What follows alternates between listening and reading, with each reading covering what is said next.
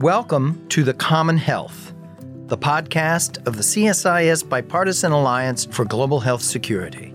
In it, we delve deeply into the puzzle at home and abroad that connects pandemic preparedness and response, HIV/AIDS routine immunization, primary care, and the geopolitical impacts these have on human and national security. The Common Health replaces under a single podcast the Coronavirus Crisis Update, Pandemic Planet, and AIDS Existential Moment. Please join me, J. Stephen Morrison, and my co hosts, Catherine Bliss and Andrew Schwartz, as we explore this new era of health security and what it means for U.S. leadership. This is The Common Health. I'm thrilled today. This is the second episode of The Common Health, our new podcast series, which is part of the CSIS Bipartisan Alliance for Global Health Security. I'm thrilled today to be with Admiral Raquel Bono. Welcome, Raquel. Thank you. Uh, is a member of the Bipartisan Alliance. She was a member of the pre- prior Commission on Strengthening America's Health Security. Very grateful to you. Let me say a few words about you and then we can jump into the conversation. Uh, Raquel is a trauma and critical care surgeon, 36 year career in the U.S. military, a three star admiral. She served as a surgeon general in what is now the Indo Pacific Command in Hawaii, where we met each other, I think, the first time there when you were in that post.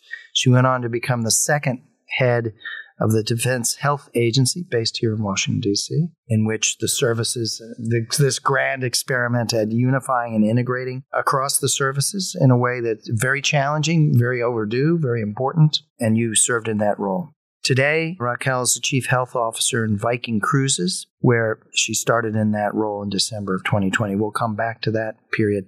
The first period I'd like to talk to you about Raquel, is this very unusual experience you had where you had just retired with this amazing and very distinguished career in the U.S. military, and you get tapped at the very beginning of the pandemic in early 2020. You get tapped by Governor Jay Inslee in Washington State to come and assist. Tell us, first of all, how did that happen? You're not from Washington State. You grew up and you still live in San Antonio. Your career has taken you all over the globe. How did that happen? It's a fair question. And I wasn't really paying attention too much to Washington State itself, except for the fact that in my job as the Indo-PACOM surgeon, we had done quite a few war games. And so I had this heightened awareness of what was going on with what was then what we were calling the novel coronavirus. And so I was at turns, I was only a few months past my retirement, and I was at turns thinking, oh, I, I probably took off the uniform too early because we did these war games. I know what to do. And then I thought, no, this is going to get really big. This is going to be a big lift. I'm, I'm glad I'm no longer in uniform. And so as I was watching the development of this, what became shortly after that uh, a pandemic, I received a call from a friend of a friend. The first friend was somebody in Washington State who reached out to a friend here in, in the DC area. And the question was, was there anybody that they knew that had retired from the military so recently. So they called me and they said, Can you recommend some people that have recently retired and might be able to help in the state of Washington? And I said, Well, yeah, sure. I know a few people. And, and I started naming some names. And they said, Well, no, let's. Let's rephrase that question. Specific. That's right. Are you willing to help? I said, Well, um, what kind of help do you need? What is it? I mean, I had just heard about the nursing home patients that had succumbed to this, and it was clear this was a fast moving. These were one of the first shock. Yes. The first. The first incident. The first, yes, incidents. yes, where it was it was first recognized, and then a series of nursing home residents had succumbed to this, yes. and we were starting to hear news of other similar situations in, in Washington state as well as in New, New York now. So we were getting on both sides of the country. So they were looking for somebody that had some deep healthcare knowledge. And, and, given my work in the military and running several hospitals and my final job as the Defense Health Agency director, knowing large healthcare systems was something that they wanted some some expertise in. How many Americans served under the Defense Health Agency? Oh my goodness. Like tens and hundreds of thousands, you know, so very large healthcare system with lots of differing types of capabilities. They also needed somebody who they said uh, knew how to manage a crisis, somebody with crisis management skills. And I thought, oh, yeah, sure, check. I, can, I can do that. And then they also said they wanted somebody from the military because they needed leadership and they needed somebody who would be giving orders, who could give orders. And I said, well, the first two criteria, I I feel that that resonates with me. I, I can do that for you. But the part about the orders, we'll have to have a, a separate conversation about that. what did you mean by that? Well, I always felt that as a senior officer or as any kind of officer, it was a failure of my leadership if I had to resort to giving orders to get something done. I had learned through tremendous examples and through experience in the military that the most effective leadership was being able to provide the right type of resources, the right kind of circumstances, and the information for people. And it also entailed understanding what kind of talent you had on hand and be, being able to unleash that. So I found that more effective and sustainable leadership, or actually more effective leadership with more sustainable results, came about if I set the conditions for that for other people. And if I ever had to give an order, that was usually a failure of my leadership unless I was in the OR, in which, you know, but even then, I would say please and thank you when I asked for the instruments. So try to soften it. So you you dropped everything. You were living in Alexandria. You got this call. You agreed to do it. Got on an airplane, flew out to Seattle, and started working. So tell us, this is a chaotic, fear suffused situation. Bad things are happening at a very fast pace. So what were you how were you deployed in that in that setting? How did they make use of your skills?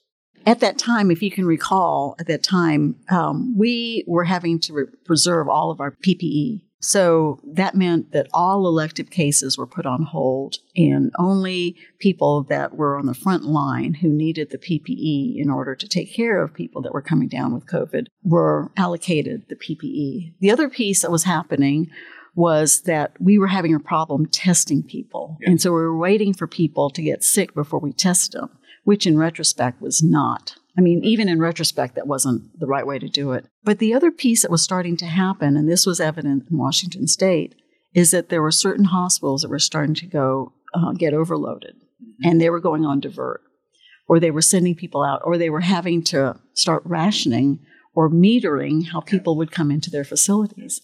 And that was actually the more pressing thing was when I got to Washington state was seeing all the different healthcare systems and hospitals that were starting to really strain under the pressure of, of so many people getting sick.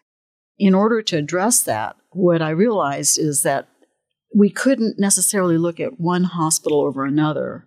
We had to look at the entirety of the state of Washington as an enterprise as you know, looking at it a whole of state approach mm-hmm. to supporting people that were being diagnosed with, with COVID and were needing hospitalization or additional support therapies. So when I got there to Washington, and it was, you know, really, I got the call on on a Saturday. I asked the governor when did he want me. He said last week would have been great. so on Sunday, I'm I'm on a plane, and Monday morning I'm I'm in his office. And that's where I get a chance to meet. That's when I first met the Department of Health of Washington State. Had an opportunity to see what they were doing.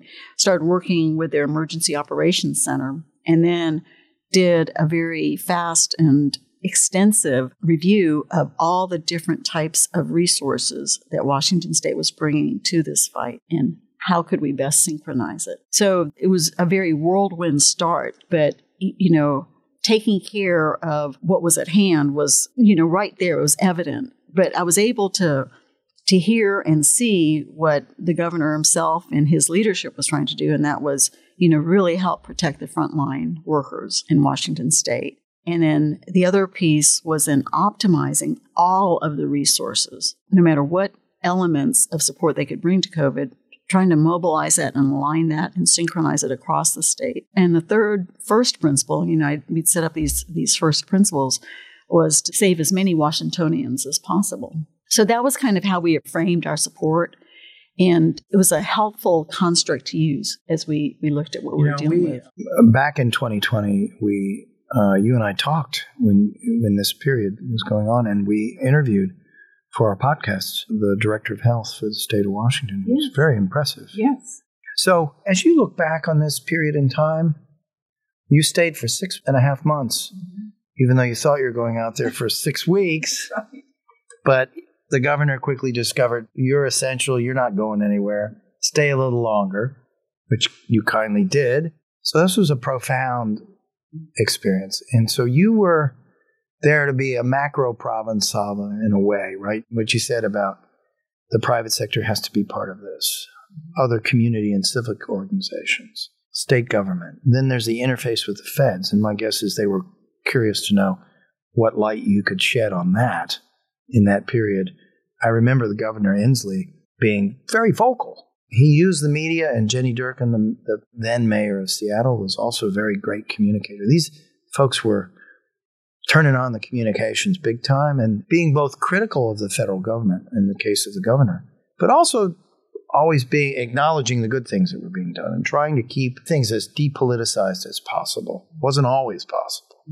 So when you look back and, and you think, okay, what were the big revelations that you can harvest from this? Like what were the the big lessons that came out of the Washington state experience where you had a certain novelty in the approach. It was deliberately nonpartisan. You had former Governor Christine Gregoire convening CEOs. She's a pretty pragmatic, nonpartisan person. We actually did events with her in Washington state when she was in governor. So, what worked and what didn't work, do you think, in this period? And what were the big lessons?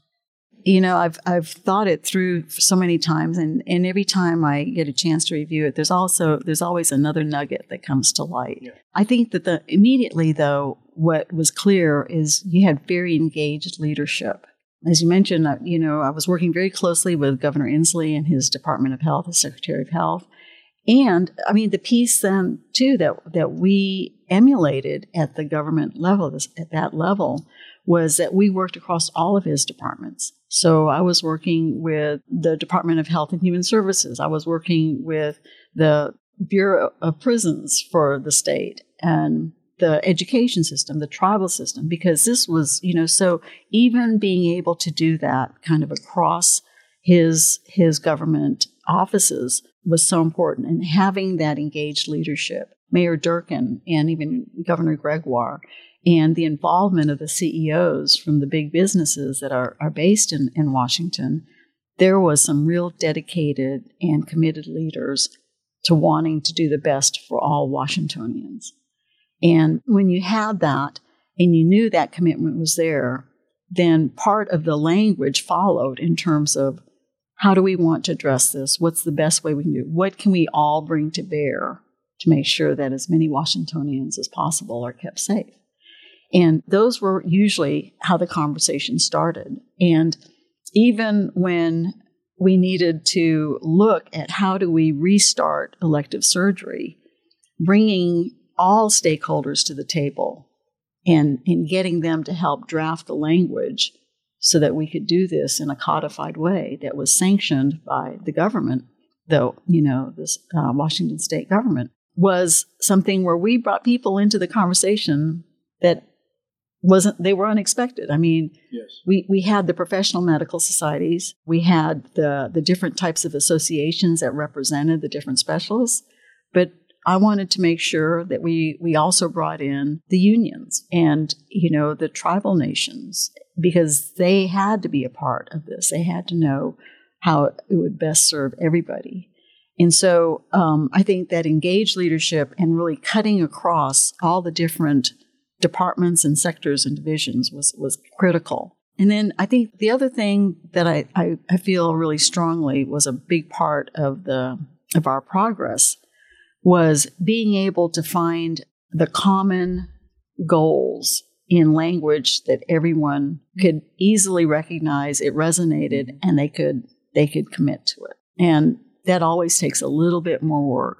Can you give us an example? Because i think this is a really important point that you're making that the way in which language was selected carefully in communicating to a public that was frightened and uncertain about where this was going and be honest with people about what we know and don't know. And we were coming in in the midst of acute shortages. Mm-hmm. Testing was short, PPE was short. we went into lockdown really rapidly. It was hugely disruptive of everyone's lives. Businesses were thrown into some of the emergency financing measures hadn't yet been come into full force. It was a really extraordinary period where communications became so absolutely essential. It was, and and we had to spend. I had a team that I, I worked with, and they were just incredible. They had such great insight into, you know, the types of things people would pay attention to and what was really near and yeah. dear to them. What we found was if we looked uh, at the whole state of Washington as kind of its own enterprise, and everybody had a, a, role or a contribution that they could make or a capability they could offer to the effort that was one thing was framing it that context of an entirety of state approach the other piece was looking at this entire uh, pandemic as an upstream and downstream and being able to understand that here were some upstream things that we could do that would prevent much more. Consequential mm-hmm. downstream things. So, for example, with PPE, mm-hmm. you know, who had the best shot at getting PPE and where do we actually need to have the PPE? Yeah. And what we found was that there were a couple of private hospitals in the state of Washington that still had a fairly robust PPE supply chain. And we found that some of the county uh, public health and, and county EMS and some of the smaller hospitals were having a difficult time including the state of Washington, the, the health department. So we, we set up a PPE consortium and we just tapped the people who were who still had you know access to the supply chain and they ended up ordering for all of us yes and then distributing that but yes. then it was distributing it to the upstream folks that needed it the most the EMS, the first responders, the ones that were in the ambulances, getting them into congregate settings where, you know, that's where we notice there's great risk.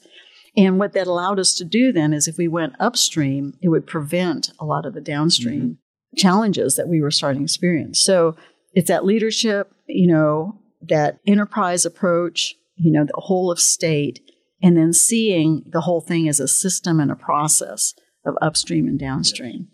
And when we took that approach, we spent time then also understanding how people could see themselves in each of these constructs. So if we were talking about leadership, you know, well, what kind of leader? State leader, health leader, big business leader, county leader. You know, what, state of Washington has 39 counties.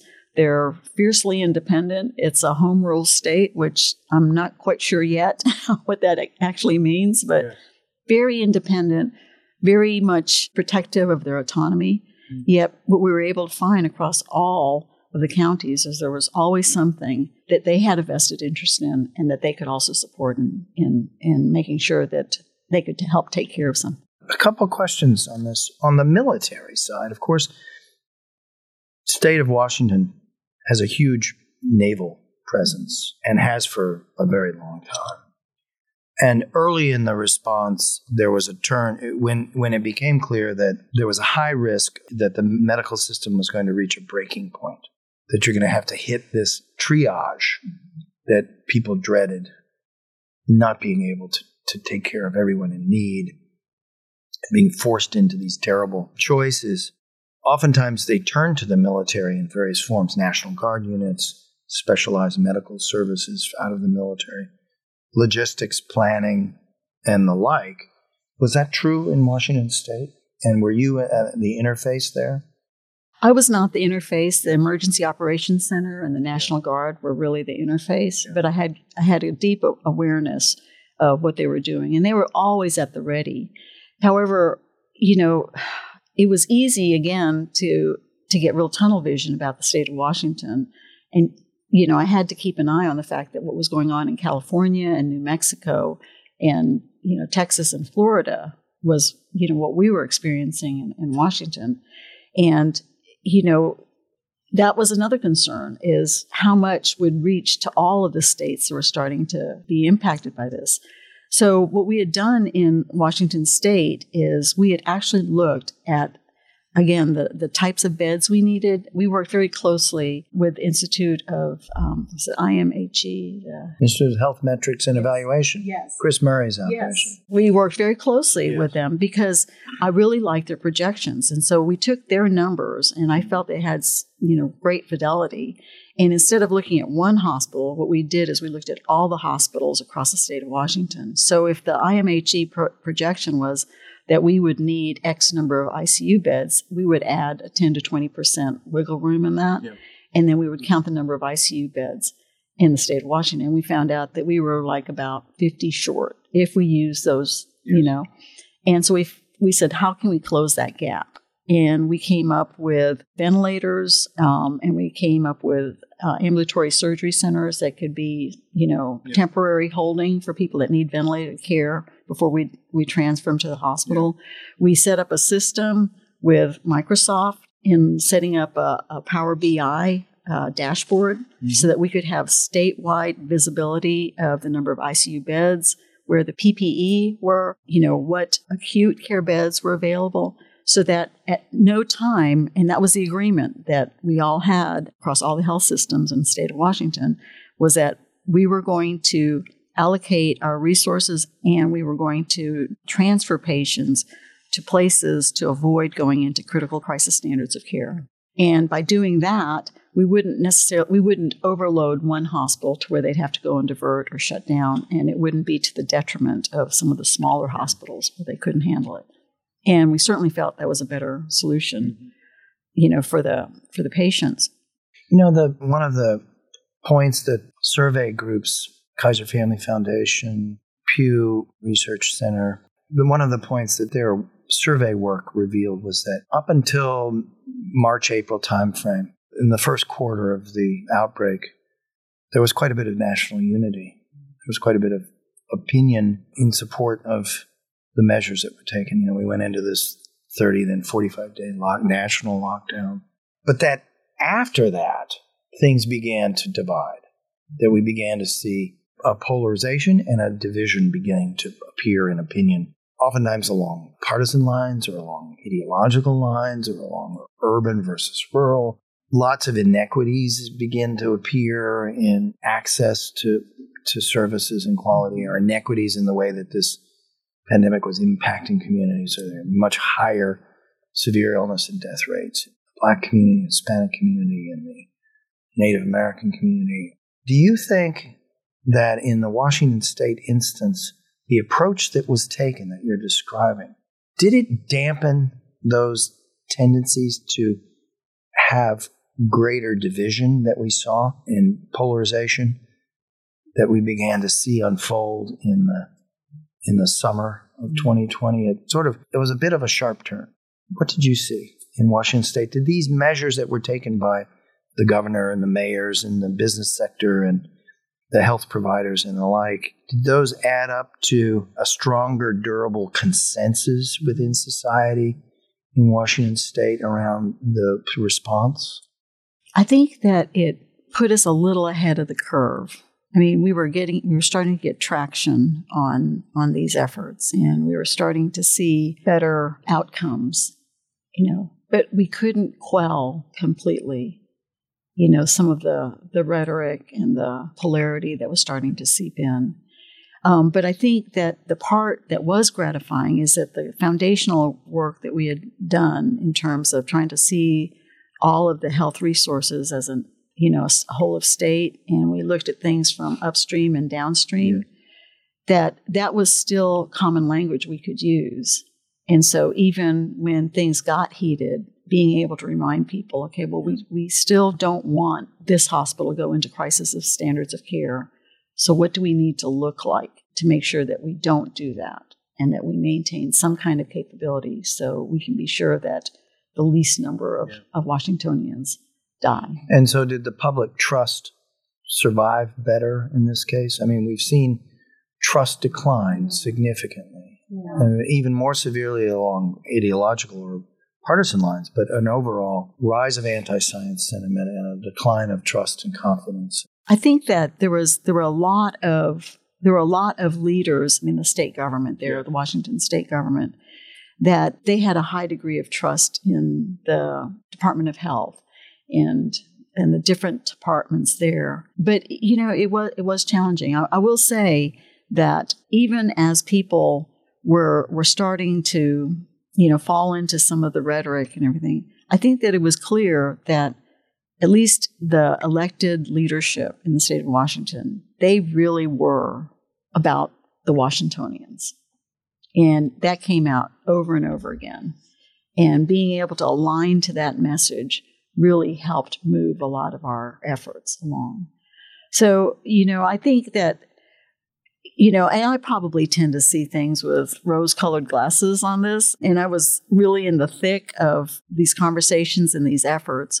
Um, I left about mid June, end of June, and I felt really comfortable. I felt really good about some of the foundational work we'd done. But I recognized even after leaving there how insulated I'd been from from some of the the language and the conversations and the dialogue that was starting to come out that really had people on you know different sides of the fence. I mean, ideologically, the state pre-pandemic, the state was quite divided between the East and West, mm-hmm. and that's been longstanding. Has its roots in history and ge- the geography and, the and yeah. the mountains, and and it, and it's very striking. You know, it's really almost two states. It is. And you know, what was really fascinating about that, though, is that I had the chance to travel across both sides of the state pretty equally. So, yes, I could see, I could see the differences on the sides of the state, but having the conversation with the leaders in each of the different counties, depending on where they were, what I found so remarkable is they were also after the same thing. You were able to get out and talk to the leadership of all 39 counties. Just about. That's amazing. Do you keep a diary? I have notes that I, yeah. yeah, because it was just amazing. I mean, I learned so much, and I, it's a wonderful, wonderful state that they've got there. Tremendous natural resources. You know, I was reflecting that there was a point there when we were trying to lift some of the restrictions, and, and one of the first places we did that was in, in the hiking and the outdoor activities, because we were beginning to appreciate that being outdoors and having that social distancing was going to be safe so I thought, what better place but Washington State yes. to be able to do that? Now you had a you've had a, a very strong special interest in thinking about the role that the private sector plays in these situations like mm-hmm. this and how to get the best return, how to engage the private sector to the best possible outcome. And that's true, I think, from listening to you in the health sector itself, but beyond the health sector. I mean, Washington State has some extraordinary, powerful, and large corporate interests, right? Boeing, epic influence within the state over many, many decades. Amazon, more recent Amazons, Starbucks. What are your reflections looking back on what we learned about the private sector in this period?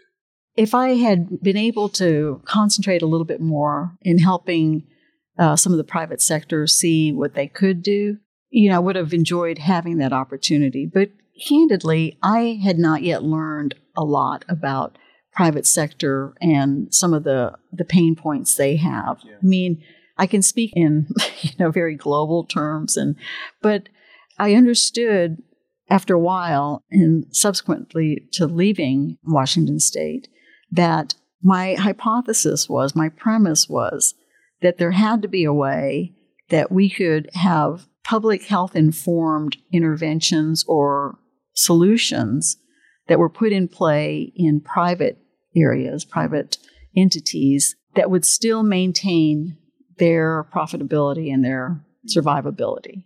And that was the key thing for me was that because this this pandemic was not a single sector solution. It was it had to be a multi-sector solution. And the only solution that we were applying was going into lockdown, which didn't help anybody. Really. Talk a bit about lockdown and the impacts that had psychically and in terms of just cash flow, workforce disruptions. It was profound, and it continues to be. There are still uh, repercussions that we're experiencing today, but small businesses that would go into shutdown you know, oftentimes they wouldn't have the capability of, of coming back up and being open for customers, especially if they had a, a customer facing element, a service. And, you know, we, we didn't give them the tools to do this safely, or we didn't find the way to socialize some of the tools they could have used. And so some of that was also uh, working with some of the larger companies to encourage them to participate in, in some of the testing that we had. Because again, what we found out was that testing, because we were relying so heavily on PCR, which is a very intensive testing protocol, um, and it's also resource intensive, I think that if private industry had been able to participate in helping us find a solution there, we probably would have come to market faster with a testing schema mm-hmm. that was affordable and quick mm-hmm. and more readily available. And, you know, I think that the other piece too that I've, I've come to learn is that there are some private organizations, there are uh, businesses in the private sector who would gladly participate in either sharing their own data or participating in some of the interventions that we were looking at to see if it would work and had some of their own philanthropic efforts that they would have liked to contribute. You know, we just published back in mid January, January 12th, this major study of CDC and what accounts for the drop of trust, what accounts for the decline in performance, popular perceptions, how to bring it back to a high performing and well trusted and respected institution because we need, we have to have this sort of institution. And of course, the state and local governments are their core clients that they serve. Any observations on that interface between CDC and the state of Washington in that period? I was surprised to find out that CDC had been interfacing with the state of Washington because I felt like their voice had been so muted. Mm-hmm. And I don't know that their voice was muted so much now in retrospect. It was that there were so many different voices that were kind of clamoring that it was really hard to distill what was what was coming out as a recommendation and what was coming out as guidance and how we could actually implement some of the things mm-hmm. that, that CDC was was asking the state other states to do as well. And recollecting from that time, everyone was just trying to keep their head above water. So it was very hard to hear um, guidance that was coming out, and it was also very hard to to do some of our own due diligence to figure out okay which is what is legitimate now. I'm thinking also about there were tests developed in Washington State at the, you know, in the university. And this was a period where CDC was trying to develop its own tests, and and that turned out to be a huge stumble, really a grave debacle that set back the response and set back public trust and confidence, and contributed to the problem in a significant way there seemed to be a lot of resentment among the folks that developed those tests that they were not given the opportunity to move forward, that there were initiatives and capacities that could have been put to the test, could have been put to work in that period. Were you witness to that? In a small way. Uh, I think, though, that what you're talking about is, is kind of a part of a larger paradigm, though, that we see in agencies and in, in government entities when looking for solutions, trying to create an organic one rather than being able to surveil the market and see what's already available out there. And and I think that was part of what I wished we'd been able to do is let some of those entities that were developing those tests get a little bit more support yes. and sponsorship because I think we would have been we would have gotten some of these these tests and these uh, solutions a little quicker. Yeah. Before we run out of time, I want to make sure that we hear a little bit about your time with Viking Cruises. You came in December of 20. This is before vaccines had been, or they were just about to be introduced. Mm-hmm. You're still in this role. You were there advising them and guiding them in the reopening. Mm-hmm. And this was an international reopening. It was a global, it's a global firm, it's a global reopening. It seems to me that okay, there were lots of setbacks and delays and controversy around the terms of this. And there was, you know, I remember a governor in Florida getting into a big fracas with with CDC and others and, and the industry being unhappy. But today, the industry is functioning and seems to be back on its feet. We don't hear, you don't you don't read stories in the news Does that mean that after a difficult period of trying to have an orderly, safe reopening, actually has worked? Is that fair? I think we've all learned some lessons, a lot of them the hard way. As we progressed in the cruise line industry and working with CDC, CDC became uh, a much more regular part. Uh, they invited us, they invited the cruise industry yes. into the conversations on a regular basis, which was extremely helpful. And that was something that hadn't occurred at mm-hmm. that point. Mm-hmm. And so we had a cadence of meeting them just about every week because the, the data were, were changing. Looking back on that, what would have been really helpful is if there'd been a receptivity from CDC to actually look at some of the data that some of us cruise lines had mm-hmm. already been collecting.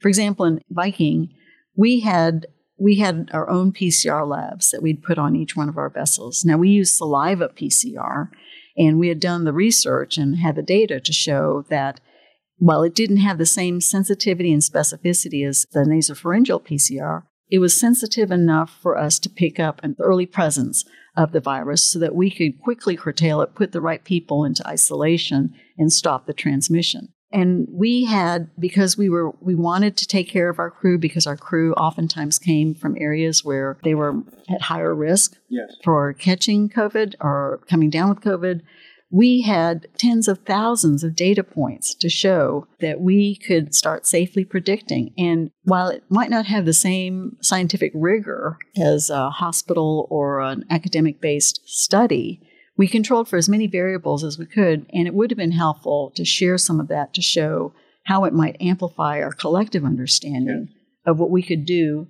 to move safely through the pandemic. So I think we've all taken some of those lessons, and I think having that conversation with CDC is something that we know that going forward, we hope that we can we can do more with. And as we discussed in that that report that came out in January, is that there are opportunities for the private sector to contribute to that that understanding, as well as not only with data, but also should have some voice in some of the solutions that are coming up from the science community. We hadn't talked about this, and I'm going to ask you a question around the recent change in testing in the military. If you're comfortable answering that, if you're not, we'll just cut it out. But while I have you here, I feel like I should pose a question to you about a recent development, which is Congress in the National Defense Authorization Act. Congress mandated that the military uh, rescind the mandate for vaccinating servicemen and women and Admiral Cullison and I have written about this and spoken. We've spoken to a lot of people, uh, professional, career, military, medical folks, leadership offline. We had a lot of conversations about what does this mean? How will this impact readiness? How will it impact deployment, interoperability, deployment, morale? And uh, I just wanted to ask you, what's your thought, thinking on this? it strikes really at the heart of the world that you led in for so many years. You know, my background is as a, a, a surgeon and trauma surgeon and critical care specialist. You know, when one thinks of conflict, our minds automatically go to the worst type of conflict, and that's physical and mortal injuries. And so it's easy to get preoccupied with that. But the truth of the matter is, is in every conflict that we've ever engaged in, that the U.S. military has ever engaged in, the primary impact to readiness has always been disease non-battle injury. Up to 85% of our, you know, of our casualties, if you'd like to say, are disease non-battle injuries. And infectious disease is a very large part of it. So while you may glorify us surgeons and we have a very prominent role, we're actually only addressing a very small portion of the troops that, that form the our readiness, our contingency response. That's one thought. So I think you know we're, we're kind of missing the bulk by making immunizations optional or an opt-in thing. Then I think we probably need to spend a little bit more time then understanding how do we want to mitigate the risk of disease non-battle injuries as an impact to readiness. So that's the first thought I have. The other piece is is that in Viking cruises we we don't mandate, we could, as a private company, mandate immunizations and as a condition of employment. But what we found was, and, and this is what I find not only with the organizations, private organizations, but what I found with the folks that I worked with in the military is understanding the purpose and the consequences of, of uh, having an immunization or not is part of the conversation that you need to have. And so being able to explicitly talk about that without this, these are the this is the probability of coming down with this. And while you may not have a problem surviving it, you also then become a vector to infect other people. And so I think that if people are willing to control what that it only affects them, you know, that would be great if that was an option.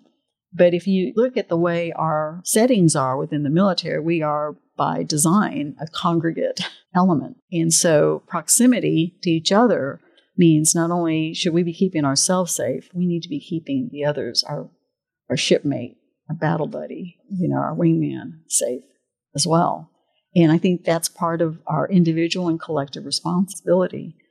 And so I, I think that if those things have been accounted for and can be addressed with this change in immunizations, then that would be great. But if they're not being addressed, then we haven't finished our work on what, what this needs to look like.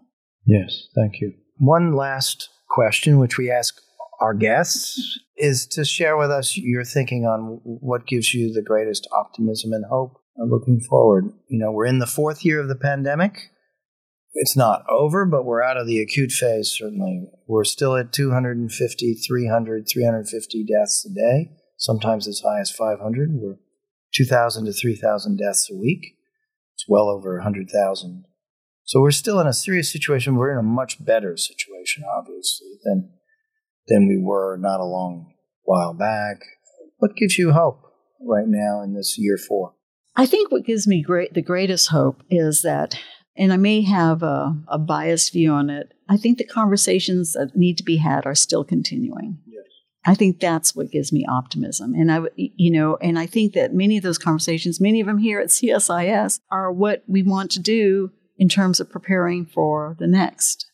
And I think that's the other piece. I, I'm not, I don't like to be one of those ones that is a doomsday yeah. person. I'm usually tremendously optimistic about things, but I also recognize that we've already had a couple of other infectious diseases break out. And, and it reminds me that we're not entirely protected from this.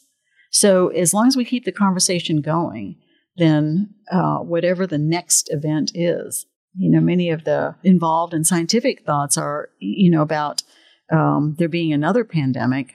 Then I hopefully that we're in a better situation that we can deal with it in a in a very measured and more global way with a lot more health and have it done across all the all the sectors.